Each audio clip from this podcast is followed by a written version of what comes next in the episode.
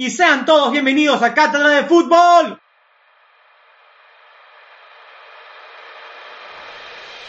Grandes duplas del fútbol. Nos espera un episodio lleno de información, quién sabe, poco inútil realmente, pero interesante al fin. No esperamos que salvar bebés ni curar el hambre mundial como este podcast.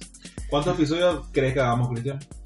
Yo estoy entre que vamos a producir entre unos 3.000 y 4.000 episodios. Cristian, quizá no vamos a resolver ningún, ninguna situación internacional, ni un conflicto internacional, pero yo espero resolver muchas disputas de, de ami- entre ¿Qué, amigos. qué- qué dijiste de las putas?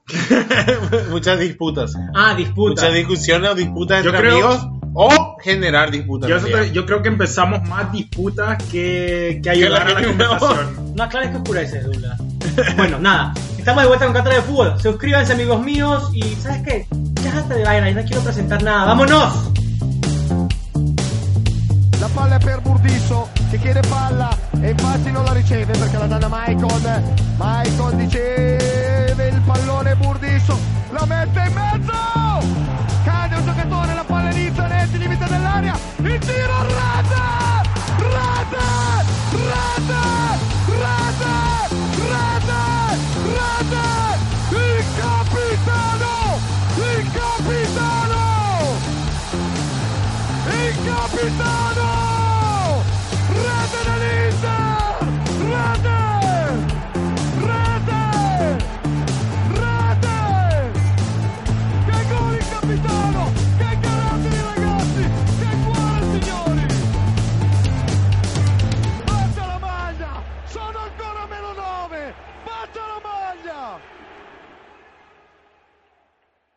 Bueno, muchachos, ¿qué tal? ¿Cómo estamos? Todo bien, listo. Tengo unos roncitos encima. Estoy, estoy sabrosón. Es, Sí, un, es un podcast distinto con unas pocas, con unos pocos tragos acá, así que vamos a ver qué tal nos va ahora. Sí, yo. Perfecto, va a ser siempre, cuando, siempre y cuando vamos enun- podamos enunciar. Ya, ya sabemos quién estuvo tomando mucho. Déjenme ya. decirle que Guille está agarrando ese micrófono con mucho amor. Tenemos nuevos micrófonos, muchachos. Eso es ayuda mucho al podcast. Díganos qué piensan en las redes sociales. Pero bueno, duplas. Las mejores duplas, no sé, no sé si las mejores, pero duplas que hicieron mucho en historia. Vamos a empezar con el equipo de la semana. que viene? Que Edu nos lo va a decir. Bueno, el equipo de la semana, el Alianza Lima. Sus colores son azul y blanco. El, el Alianza Lima fue fundado el 15 de febrero de 1901. Tiene 117 años para los matemáticos. Por su fecha de creación es el equipo más longevo de la primera división de Perú. Es considerado entre uno de los tres equipos más grandes en Perú con el Sporting Cristal y el Universitario de Deportes. Hasta la fecha tiene 23 títulos nacionales. Con un uni- Universitario de Deportes, Alianza Lima protagoniza el clásico del fútbol peruano. Este duelo empezó en 1928 con el clásico de los bastonazos. Se han enfrenta- enfrentado en 348 ocasiones. Alejandro Villanueva es el máximo ídolo de la institución. Entre 1927 y 1930 hizo de Alianza Lima uno de los equipos más imponentes en aquella época. Logró cinco títulos de primera división y dos subtítulos. Un dato un poco triste sobre Alianza Lima. eh, un 8 de diciembre de 1987 todo el plantel de Alianza Lima junto a dirigentes y un grupo de hinchas perdieron la vida al estrellarse en el avión que viajaban. Cada año el club realiza una misa y un homenaje en memoria de los desaparecidos. Qué triste, qué lástima. A nivel internacional logró alcanzar la semifinal de la Copa Libertadores en 1978 y en 2002 llegó a los cuartos de final de la Copa Sudamericana. Y muchos hinchas se preguntan por el significado de las tres coronas en el escudo. Resulta que esas tres coronas junto a una estrella de cinco puntas representan la denominación de Lima como ciudad de los reyes. Sabes que yo conozco muchos peruanos y te digo que mucha gente no les va a gustar, pero son uno de los países con más eh, apoyo a su selección nacional. Sí. Los peruanos. Sí, so- es muy impresionante cómo esa gente eh, apunta a su selección y les deseo lo mejor en este mundial 2014 en Yo Rusia, también. 2018, perdón. Les va a ir súper bien. Estamos con ustedes, peruanos. Me decidí que ya que Paraguay no va, creo que lo voy a alentar a Perú. Y lo único que Perú da es que tiene rojo y blanco está en la remera, pero yo no lo aliento a nadie más. Bueno, bueno, gracias Edu. Qué bien leíste, fue como que alguien te preparó los datos, qué bien, me alegra. Ahora vamos a hoy en la historia, que, ¿quién nos los dice? El 6 de abril de 1986 se jugaba un partido Boca-River, era al final de la temporada, ya River era campeón. Lo interesante de este partido es que River quería entrar al estadio y dar la vuelta olímpica que normalmente los campeones hacen para saludar al público. Obviamente, si eres River y vas a dar la vuelta olímpica en, Boca, en la bombonera, lo que más te puedes esperar es que te la hacen sillas desde la grada, por lo menos. Bueno, empieza, entran al estadio empiezan a dar la vuelta olímpica. Nada más pudieron dar tres cuartos de vuelta hasta que tuvieron que regresarse porque les estaban tirando lo que no te puedo contar. Bueno, otro dato interesante de este partido es que se jugó con una pelota anaranjada. Ya se esperaba que los aficionados de Boca lanzaran papelitos, papel higiénico, lanzaran todas las cochinadas al campo para que se interrumpiera el juego. Y por eso se jugó con una pelota anaranjada. Este partido terminó 2 a 0 ganando River. Bueno, lo que yo te digo es que hay que tener también otros huevos como los que tenía Abreu para ir a dar la vuelta olímpica en la bombonera haciendo de River. Sí, el que les lideró cuando eso era Ru- Ruggeri. Tenía como 25 años, y, pero era él, él siempre fue un tipo con mucho temperamento y un gran referente en realidad en todos sus equipos. Y él, él le dijo, estoy leyendo aquí en la producción de Douglas, que me tira que Ru- Ruggeri le dijo al, al- a Hugo Gatti, le dijo que hoy sí o sí damos la vuelta, me, me, me lleva muerto acá así, antes de dar la vuelta. Estaba leyendo que les tiraron botellas, candados, encendedores, piedras, inclusive un proyectil impactó a un fotógrafo, inocente el fotógrafo, y lo desmayó. Pero, pero ganaron 2 a 0, imagínate de visitante en la bombonera. Esa fue de las mejores épocas de River. Bueno, Esto fue un, un dato, un- una cosa interesante en realidad, fue justo antes del Mundial del 86. Eh, Justito antes, el 6 de abril, el Mundial empezó el, 30 el 31 de mayo. Interesantísimo. bueno, gracias Cristian. Ahora nos vamos al partido del día que nos trae Guille.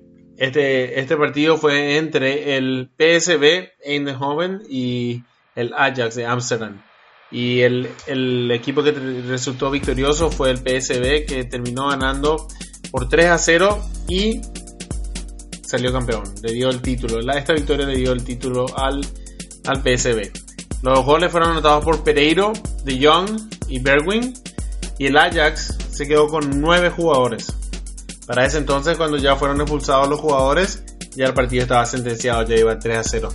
Eh, una, una cosa que, que en realidad quiero decir, bueno, dos dos cosas en realidad quiero decir en realidad sobre el PSV. Primero, que hay muchísimos jugadores latinos en el PSV. Juega el colombiano Arias, Pereira de Uruguay, Lozano De México. de México Nuestro y... No, no, no, no, Anthony, no, Anthony. Irving.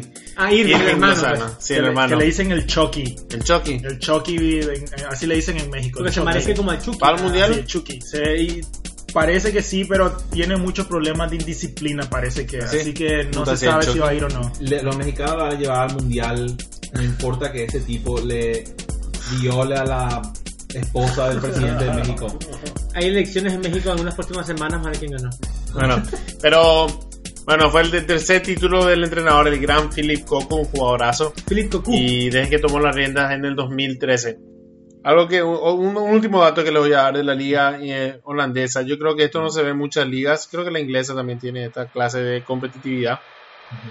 Pero mira, en el 2017 y eh, sale campeón PSV este año, o sea, este año, 2017-18. El año pasado el Feyenoord, después antes de eso el PSV, después el PSV en realidad ganó dos de seguida, después antes de eso fue el Ajax, o sea que hay mucha variedad de equipos que están ganando, que están, que están arriba. O sea, una liga muy competitiva entonces. Y yo creo que sí, por lo menos hay, hay tres o cuatro equipos que están ahí peleando. El, el AZ también ha, ha peleado últimamente en el 2008, ha ganado una- un torneo. Ok, gracias, gracias Guille, Eh, gracias a todos, los datos se leyeron muy bien, aunque me criticaron mucho por mi estilo de, de datos, pero... De eh, producción. de producción, pero se dieron bien las cosas. Hicimos milagros para entender esta mierda. No, nada que ver, ustedes no pueden leer nada. Pero bueno, nos vamos a las duplas. complicado, no hay falta, juegue Ronaldo, Rivaldo, Rivaldo, ¡Can entre Ronaldo. Bueno muchachos, empezamos con las duplas. Para aclarar, son duplas delanteras. Creo que más adelante podemos hablar de duplas entre tal vez un volante y un delantero, duplas defensivas, Hombre y hombre, mujer hombre. lo que ustedes mujer. quieran, pero hoy nos enfocamos con duplas delanteras. Y empezamos con una dupla en Sudamérica, la dupla Sasa, los chilenos Salas y Zamoranos, que a puro goles llevaron a Chile al Mundial de Francia en 1998 y fueron semifinalistas de la Copa América en Paraguay en 1999, que nuestros amigos Edu y Guille tal vez se recuerdan de esa Copa América que fue en su país. Ay, cómo extrañan los chilenos a la dupla Sasa para que los lleve al mundial, vale. Se quedan los chilenos. Pero bueno, no estamos en No, no, estas... no, no, pero Chile sacó un comunicado oficial de que da la violencia en Siria y la posibilidad de guerra en Rusia, ellos no van a atender el, Mundial de Fútbol. Bueno, un saludo a nuestros 2018. amigos chilenos, Me pero parece muy lógico, Guillermo. bueno, Buenísimo. regresemos a las duplas. ¿Por qué Zamorano y Salas? En el tramo que pasaron juntos ganaron nueve partidos, empataron ocho y perdieron nueve, con un total de 39 goles. Salas hizo 15 y Zamorano hizo 14. Wow. O sea, 74% de los goles vinieron de- a partir de ellos. También algo impresionante que, que la dupla trajo es que fue que llevaron a Chile a otro mundial, ya que Chile había sido, de, había sido descalificado de poder participar en el mundial de 1994. Después que en el 90 hicieron una, una jugada ahí que los chilenos hicieron que no los dejó participar en el mundial del 94. A partir de eso, la dupla se formó y fue una dupla que fue en, en, en la época de los 90, se habló mucho de ellos. ¿Qué opinan de ustedes de Salas y Zamorano? Bueno, yo realmente, como dupla no me recuerdo mucho, pero como individual, sé que Zamorano era buenísimo, jugó en el Inter y creo que ganamos la Copa UEFA con él y Ronaldo. Bueno, ellos en realidad no coincidieron en ningún club por lo, por lo que veo y no me acordaba en realidad que coincidan. Pero sí, fueron, yo me acuerdo en, en la eliminatoria siempre eran muy peligrosos. Eh, Chile en realidad, yo no me acuerdo como un equipo muy fuerte en el 98 para esas eliminatorias, pero sabías que venían con, con esta dupla y era peligrosísimo. Paraguay cuando eso tenía una gran defensa, pero estos dos eh, te ponían nervioso siempre, cada partido. Definitivamente marcaron una era en Chile que, que no se encontró hasta ahora con Arturo Vidal prácticamente. Sí, después de eso fue cuando, cuando ellos se retiraron y esa generación de- dejó la selección, fue cuando ellos terminaron último, creo, en la eliminatoria y tuvieron muchos problemas de, para volver otra vez al, al nivel que llegaron ahora últimamente. Y eso fue lo que Chi- eh, esta dupla fue muy importante por Chile porque llevó otra vez a Chile a, compe- a competir internacionalmente. Sí. Bueno, gracias muchachos. La siguiente dupla es el gran señor Pelé y Garrincha, conocido como uno de los mejores delanteros Pelé y como el mejor eh, regatador eh, Garrincha. Jugaron 40 partidos juntos. Escuchen este dato, nunca perdieron un juego cuando los dos estuvieron juntos jugando por Brasil. En 40 partidos que jugaron, ellos consiguieron 36 victorias y 4 empates. Marcaron 55 goles, Pelé 44 y Garrincha 11 y ganaron dos mundiales juntos, el de Suecia del 58 y Chile del 62. Esto es un dato interesante. En Brasil se dice que, Sí, obviamente, en Río especialmente. se dice que la- el, el debate de quién es el mejor de la historia no es entre Maradona y Pelé, es entre Garrincha y Pelé. Algo increíble sobre Garrincha es que él era, vos le mirás su, su pierna, era chueco. Su, su pierna, creo que su pierna izquierda, era una curva así. Era ¿Cómo como un así? arco, como ¿Cómo un arco y flecha. No, definitivamente, ya, lo- ya individualmente los dos eh, astros del fútbol, si los unes, algo bueno se venía. Y los números lo demuestran. Dos mundiales, esas 36 victorias y cuatro empates invictos. O sea, una, una máquina planadora para Brasil que los llevó a ser lo que eran hoy.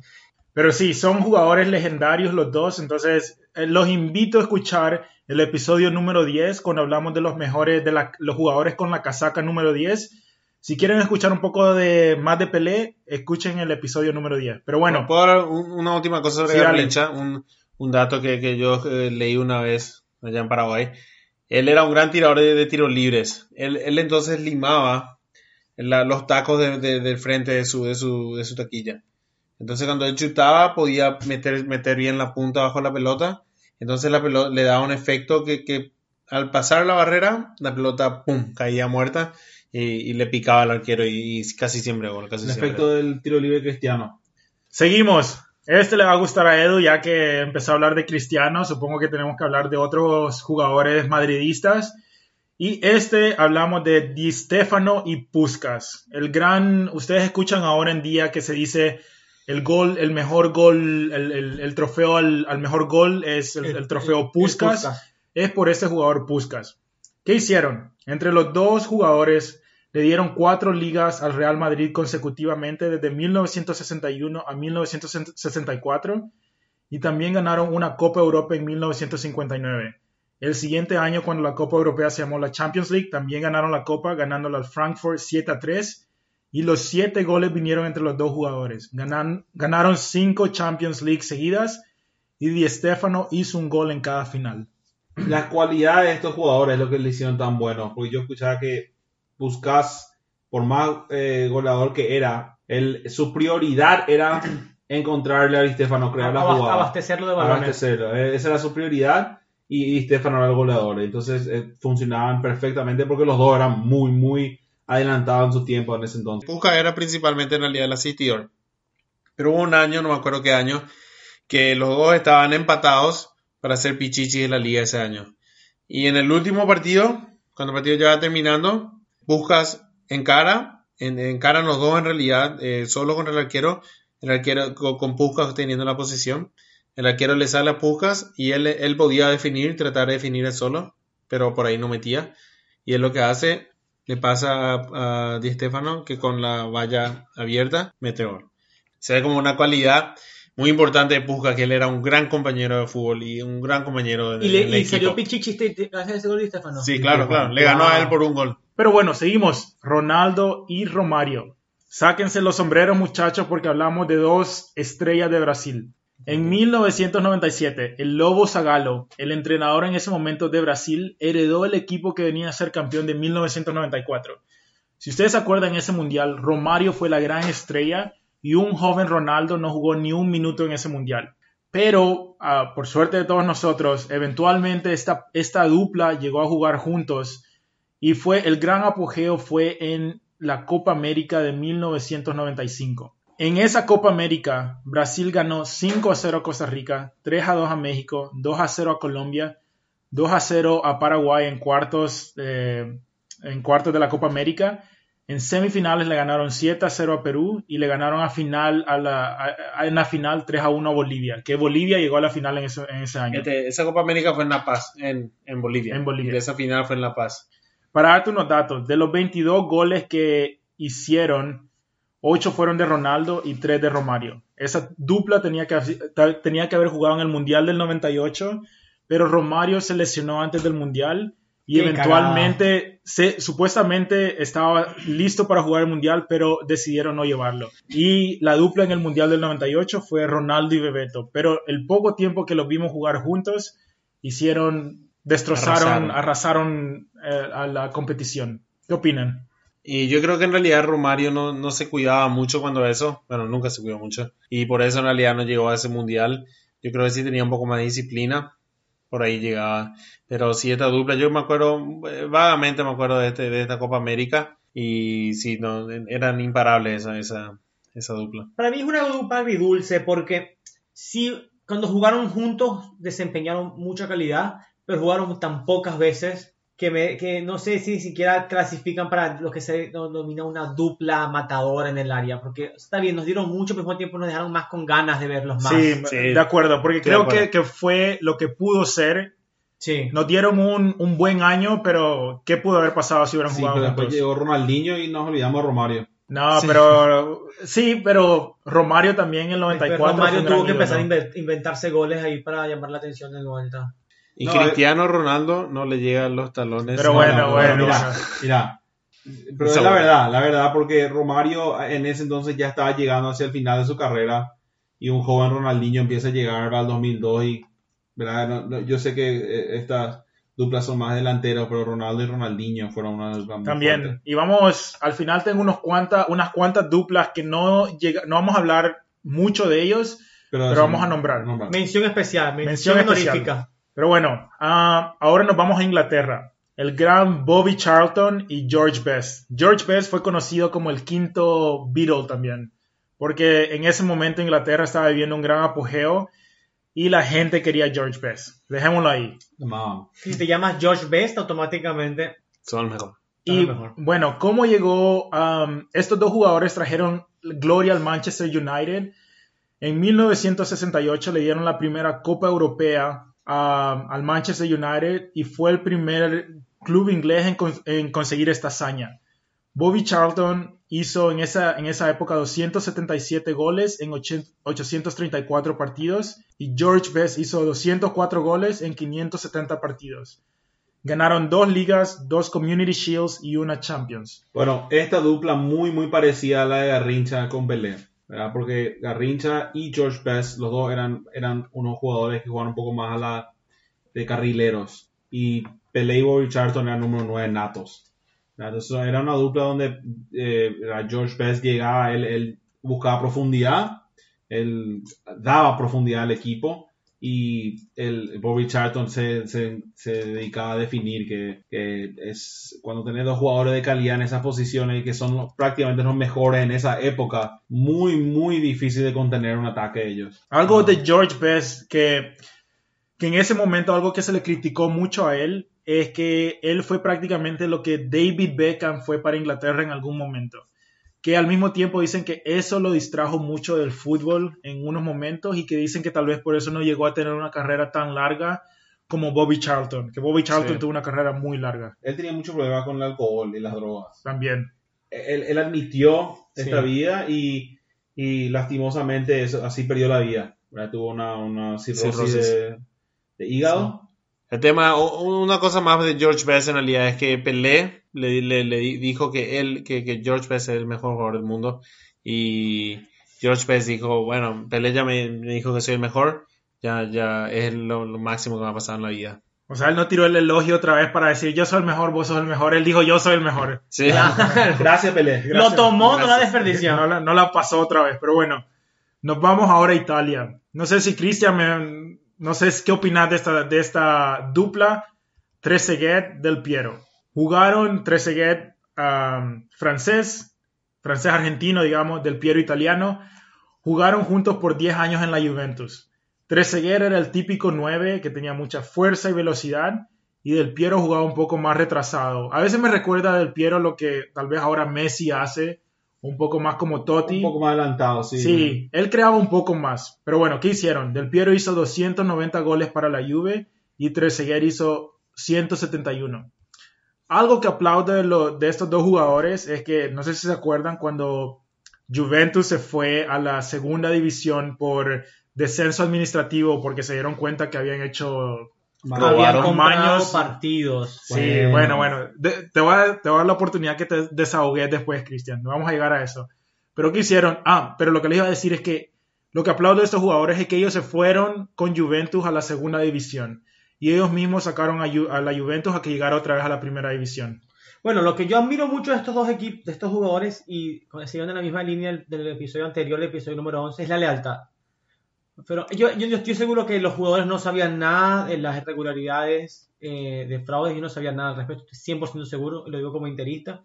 Ellos eh, fueron muy leales al equipo, inclusive Buffon, Buffon también descendió a la segunda división, Nedved también. Nedved también descendió. Estoy muy orgulloso de ellos, de verdad que sí. Y creo que, yo sé que más adelante, porque yo vi el guion, tú tocas otras duplas, pero hasta ahorita, esta ha sido la dupla que yo más considero lo que se di- dice es una dupla que perduró en la historia. Jugaron 10 años juntos. Sé que Charlton y Bess jugaron bastante, pero no más que Del Piero y Trezeguet. Esto demuestra que, ¿tú sabes qué significa? Que dos jugadores se mantengan en la misma posición durante 10 años en un equipo y, no y sean inamovibles. Porque nadie más vino. Hasta vi- vino inclusive eh, Ibrahimovic y se fue de vuelta. Zidane. Y Zidane era medio campo. Sí, eran- sí, eso Era más más como atrás. toca acá. Pero ellos Sí. no eran delanteros. La calidad que ellos tenían era muy impresionante. Y los dos, jugando en la Juve, uno salió campeón eh, con- con- de Francia en el 98, que fue Trezeguet. Y Del Piero salió campeón en el 2006 con Italia. Muy buen dato. Y para decirte lo que ganaron en la, en la Juventus, ganaron tres ligas juntas, dos supercopas italianas y una copa. Y, No una, y una serie B. Y una serie B Y una también. Serie B. Y no pudieron, no pudieron ganar la Champions League porque perdieron con el Milan en el 2003. Esa duele, esa les dolió mucho a los juventinos. Pero esa, en ese momento era el Milan de Kaká y Seedorf que también estaban Era encendidos. un equipazo, sí. Yo en realidad no me acuerdo mucho, yo no, no, no le seguí mucho de todo. O sea, los dos jugadores internacionalmente por sus selecciones, sí, jugadorazos. Pero con la Juventus, más de saber que, que la rompían en Europa, Y obviamente por 10 años Eh, eh. era una era como una estampa. Era el Juventus, viene con 13 del Piero. Sí. Y la rompen. Independientemente, creo que Del Piero era mejor que Trezeguet, tenía más calidad, pero Trezeguet aprovechó esa oportunidad. Bueno, Trezeguet yo creo que nunca fue en realidad titular indiscutible en Francia. Creo que la Supercopa que jugaron en el 2000, 2000 Él era un buen creo que cambio. jugó, jugó sí. de titular algunos partidos, pero estaba Henry cuando eso. Sí, Henry era, Y- nadie le quitaba la Sí, titularidad no a no sacaban. Henry. Pero no jugaba en la posición. Sí, más o menos. Sí, jugaba. Él era un gran cambio para Francia, pero él Ok. a Él siempre- veces jugó con Henry, cambio. pero nunca, nunca los dos juntos. Pero bueno, es de la única alegría que los argentinos han, sentido en los últimos, ¿cuántos años ahora? 32 años. Mentira, porque Camoran- Camoranesi ajá. también era argentino y ganó un mundial en 2006. Y bueno, dos, dos alegrías, esas son las dos. Sí, pero Bueno, saludos a Moranesi Argentina. le, le tuvo, yo, yo en el gráfico, 13 salió en una sesión de fotos con, con su gorrito argentino Ah. y la medalla del Ah, no, fue- campeón. no fue Camoranesi Pero que un, un- eso. un subcampeonato mundial creo que es bastante alegría, Guillermo. Oh, qué puta, no. más amargura que no sé qué. Pero bueno, seguimos, ya que estamos hablando de Argentina, sigamos con Argentina. Y nos vamos a otra dupla, que esa viene de Boca, Boca Juniors. Bueno, esta dupla es entre Martín Palermo y Guillermo Barrios Esqueloto. Lo, lo que interesante de estos dos jugadores es que ellos empezaron como enemigos. Ellos habían jugado en las inferiores, jugaron en equipo juntos, pero eventualmente cuando jugaron en, un equipo mayor, Palermo jugó con estudiantes y Esqueloto estaba jugando con gimnasia y se enfrentaron en una final. Y parece que desde ese momento hubo una gran enemistad entre ellos dos. Y hubo un entrenador, Héctor Viera, fue el que los trajo a Boca Juniors juntos. Y El lo- bambino. el bambino. Y lo que trataron de hacer es que la primera vez, la primera concentración, porque sabían que había mucha enemistad entre Palermo y Esqueloto, lo hicieron que durmieran juntos. y Palermo dice que no se hablaron para nada, que no se dijeron ni una palabra, pero eventualmente fue hasta cuando vino Bianchi a Boca que entre los dos hubo un poco más de química. Muy interesante, muy interesante eso de dormir juntos como cambia todo, ¿verdad? Ellos eran enemigos y se volvieron amigos. La cama era. Claro, es ustedes saben quiénes eran muy amigos antes. Maxi López e Icardi. Después Icardi duerme con Wanda Nara, La la, cama- esposa de Maxi, y se vuelven enemigos. La cama junta y la cama separa. Claro. Claro, claro. Es, es- esa rivalidad en realidad entre estudiantes y gimnasia, eso es lo que le, lo que le llevó a ser eh, enemigos, claramente. Eh, Palermo, bueno, Palermo no llegó a terminar su carrera con estudiantes, pero Guillermo Esqueloto sí volvió a, volvió a, a gimnasia y terminó su carrera ahí en realidad. Y lo, y lo que ganaron juntos, ellos jugaron seis años juntos en dos, dos etapas distintas, entre 1997 y el 2000, y después otra vez en el 2004 y el 2007. Tenían la misma edad, ganaron cinco ligas, dos Libertadores, dos Copas Sudamericanas y una Recopa Sudamericana. Un gran perfil para los dos jugadores. Y está viendo acá la, el- el- el- la constante acá, es que siempre es un jugador que tiene un poco más de visión, un poco más de juego, un poco más de velocidad y un jugador que es un poco más goleador, que, un juega un poco más estable, pero, pero sabe meter la, la pelota. En Palermo yo veo Titán. todas las características de un número 9 ideal. Me puedes hablar de Ibra, me puedes hablar de, de Pero Lewandowski. Ibra tenía mucha velocidad un tiempo. Pero menos chutar penales, creo yo, por Palermo. Sí, no, una vez falló cuatro en un partido. ¿no? tres, tres, en Tres. un partido. Pero, pero como, como número 9 es el mayor número. Yo nunca he visto un número 9 que, que sea dueño del área como lo era Palermo. Y le clavó al Real Madrid dos golazos. Un jugadorazo. Primer tiempo. Ese tipo que está de espalda al área y ve dónde está parado y dice, yo de aquí la meto, no le interesa. No está que esté en el área, él te la, mete en el arco. Era era una dupla letal en realidad. Después que Palermo fue al, al Villarreal, eh, vino, vino Delgado. Marcelo Delgado vino a jugar con, con Guillermo. Pero Guillermo realidad se mantuvo muchísimo tiempo en Boca y ídolo, uno de los ídolos Pero después de cuando. Palermo volvió a Boca, jugó más de lo que había jugado antes, creo. Una temporada, creo que la cantidad de juegos que jugó en, la- en su retorno fue mayor que, que- Sí. que en la primera vez. Sí, sí, creo Puede que sí. No sé bien el dato, pero, pero probablemente él, él- él terminó su carrera en Boca. Llevó, le dieron el arco a la bombonera. O sea que uno de los ídolos máximos definitivamente de Boca. Y sí, y es que Loto en un momento, creo que ahora mismo sigue siendo el entrenador de Boca Juniors. Sí, O sea, sigue siendo. O sea, y todavía se mantiene cerca del club. Y, y le está dando, le está dando mucho, mucho éxito a la, a boca.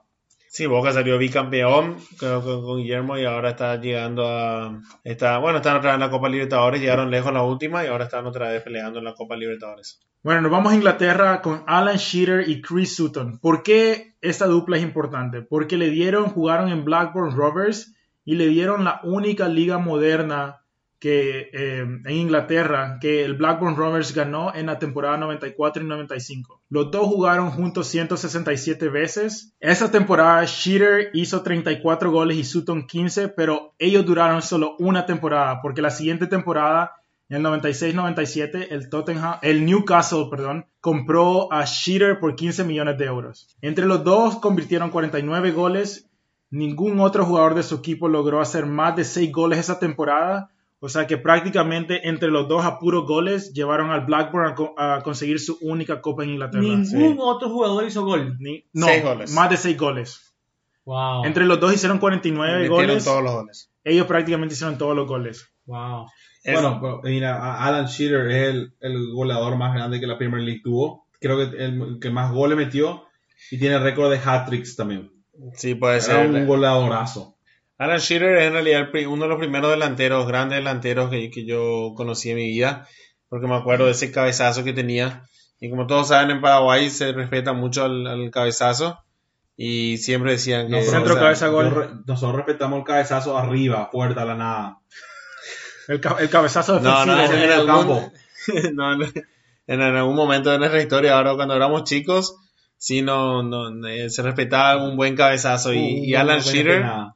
Y Alan Shearer era, era un referente en realidad. Ese, él, él cabeceaba como que, como con la fuerza de un, de un chute. Pero bueno, nos vamos a otra dupla. Teti, Teti.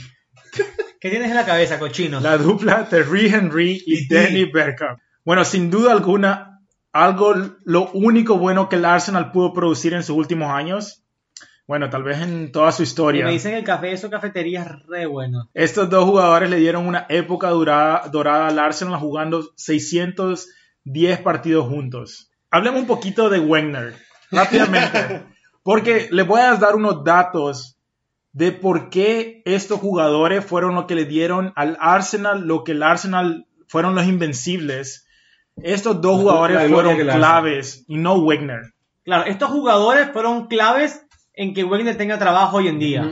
Escuchar lo que ellos hicieron. En su tiempo juntos hicieron 266 goles entre los dos. Henry hizo 214 goles y Berkham hizo 52. Entre los dos ganaron dos Premier Leagues, tres FA Cups y fueron el primer, eh, fueron el primer y el único equipo que ganó toda la temporada sin haber perdido ningún, ningún partido. Ahí fue cuando el nombre del apodo de los Invencibles llegó al Arsenal. Y más nunca se repitió.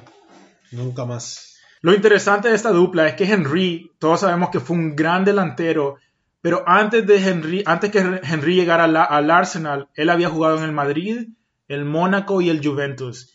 Y él no, no había tenido mucho éxito, pero fue realmente cuando se llegó a juntar con la dupla que Bergkamp, que él llegó al apogeo que después llegamos a conocer al Henry que todos conocemos. Sí, que tenía un jugadorazo. Berkham era un, un monstruo. Pero eh, y ese es el jugador que yo siempre respeté. A mí, yo, a mí, saben, ¿no? Desde el comienzo, a mí, yo no necesariamente respeto el que, el que, el que pone, el que mete el gol al final, que empuja, pero el que creó la mitad o más, el 90% del gol antes, que fue Denis Bergkamp en ese. Es que en realidad cuando vos Pero, te- pero en ese caso, perdón, en ese caso Terry Henry metía goles también de. Sí, pero es que eh, imagínate jugar contra esos dos delanteros. ¿verdad? No sabes a quién defenderle.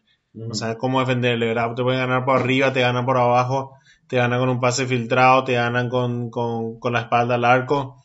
Era en realidad una dupla letal y obviamente invictos. Y En no, la, la como ya- Premier League como- no, es- no es fácil. Y nada, como dijimos en el episodio número 10, Bergkamp impresionante en el campo. Un amo del balón, amo del medio campo, amo del ataque. Básicamente jugaba donde quisiera, le armaba, desarmaba, se la pasaba él mismo. Y después tú dices, Henry metió muchísimos goles. Pero los hubiera metido sin Bergkamp. Sí, eso es lo que digo. Yo, su nivel subió muchísimo al, al- al juntarse con este gran jugador. No, no sé si hubiera metido la misma cantidad, pero, Hubiera metido. pero Henry meti- eh, él metió muchos goles que eran imposibles. Y claro, Bien. no, pero ese gol bonito te, te, te hace grande, pero ese gol bonito no lo haces tantas veces en una temporada. El No, gol bonito no te hace campeón. No, el, el gol necesario, ese que metes nomás gracias a una jugada que es muy trabajosa en el medio campo, ese es el que te hace ganar. Claro. ¿Sabes lo que tuvo Henry? tuvo la suerte de jugar con grandes jugadores acompañantes, con Bergkamp en Arsenal, con Zidane en Francia, y cuando él jugó con, fu- se fue a Barcelona, él tenía a Ronaldinho en ese momento y también tuvo a Messi eventualmente también. O sea, un gran jugador, pero obviamente creo que por eso decimos que es una gran compañía. dupla. Yo, yo creo que le tuvo a Iniesta y Xavi mejor que a Messi. También, también. Sí. Ah, bueno, esas son las duplas. Hay otras duplas que no hablamos y vamos a decir rápidamente una de las duplas también históricas en el Liverpool, Kenny Dalglish y Ian Rush entre 1977 y 1986-88. Otras duplas también en el Milan, Van Basten y, y Gullit. Juliet. a Ronaldo y Raúl en el Real Madrid, Devastadores, Vamos, vamos, vamos. impresionante. Raúl y Morientes no tanto, en el. Real Madrid Lo también, mismo, lo mismo que el anterior. Romario y Bebeto, Gran dupla. Zico y Sócrates, que muchos brasileños dicen que esta ha sido la mejor selección brasileña en el 82, pero no ganaron nada. Según los brasileños, para ellos esta fue la mejor selección brasileña. Otra buena dupla, Ronaldinho y Eto'o en el Barcelona. Excelente. Y antes de terminar, les quiero decir unos jugadores, tal vez no sé si ustedes acordaban, que jugaron juntos y tal vez en la historia se ha olvidado que jugaron juntos. Uno fue, nos vamos al Bayern Múnich, el gran Roque Santa Cruz y el holandés Roy Mackay. Wow, no sabía Wow. esa. ¿Se acuerdan, de, ¿se, acuer- Roque. se acuerdan de Roy Mackay? Todos nos Sí, acordamos claro. del gran Roque. Pero de Roy Mackay no muchos se acuerdan. Sí, señor. Otro, Cristian, este va para vos. El gran Salomón Rondón y la bestia Julio Baptista en el Málaga en la temporada 2010-2011. Pero esos eran dos gladiadores que jugaban al fútbol seguramente. Impresionante. Rondón, un físico impresionante. Y Baptista, me acuerdo que. ¿Cuánto medía? 1,90 Baptista. Por eso le decían la bestia ¿En dónde jugaron? en Málaga. En el Málaga. Ellos jugaron en el Málaga juntos. Rondón jugó en el Málaga. Sí. Luego Rondón ya se tan bueno para el Real. Rondón está en venta. Porque desciende. El West, ¿Cómo juegan en el West Brown? O en el West Brown Munich, algo Ah, sí, Brom. Eh, Está por descender. Van a descender. Brownwich ese. Y van a descender. Y muchas estrellas están a la venta y Rondón está a la venta. Otras duplas que tal vez el tiempo se ha olvidado que jugaron juntos. El gran señor Maradona y la gran estrella Davor Zucker en el Sevilla en el 1992-93. Una, Una temporada, temporada. juntos. Y Zucker todavía se recuerda de los pases que Maradona le daba. ¿Eso no inventó Facebook? No, no, no, no, juegan juntos. Vayan a YouTube, hay muchos videos entre los dos. Pero una, una gran dupla que Pero- un año juntos solamente. Y sí, pero habrán sido también, había sido un joven Zucker. Sí, No, no, Eso, sí, joven. era un joven Sí, Zucker. Bueno, sí, en el Por lo 98 menos salió cinco la años hora. de Porque en el Cierto. 98 fue cuando él fue su apogeo. Otra, otra dupla, tengo dos más. Hernán Crespo y Faustino Aspría, el colombiano en el Parma en 1998 y 1999. Una dupla de poder, sinceramente. Bueno, y Batistuta Crespo que nunca jugaron en realidad. Nunca jugaron ¿Sabes esa. que no Podemos sé hacer si una. jugaron en el Inter realmente?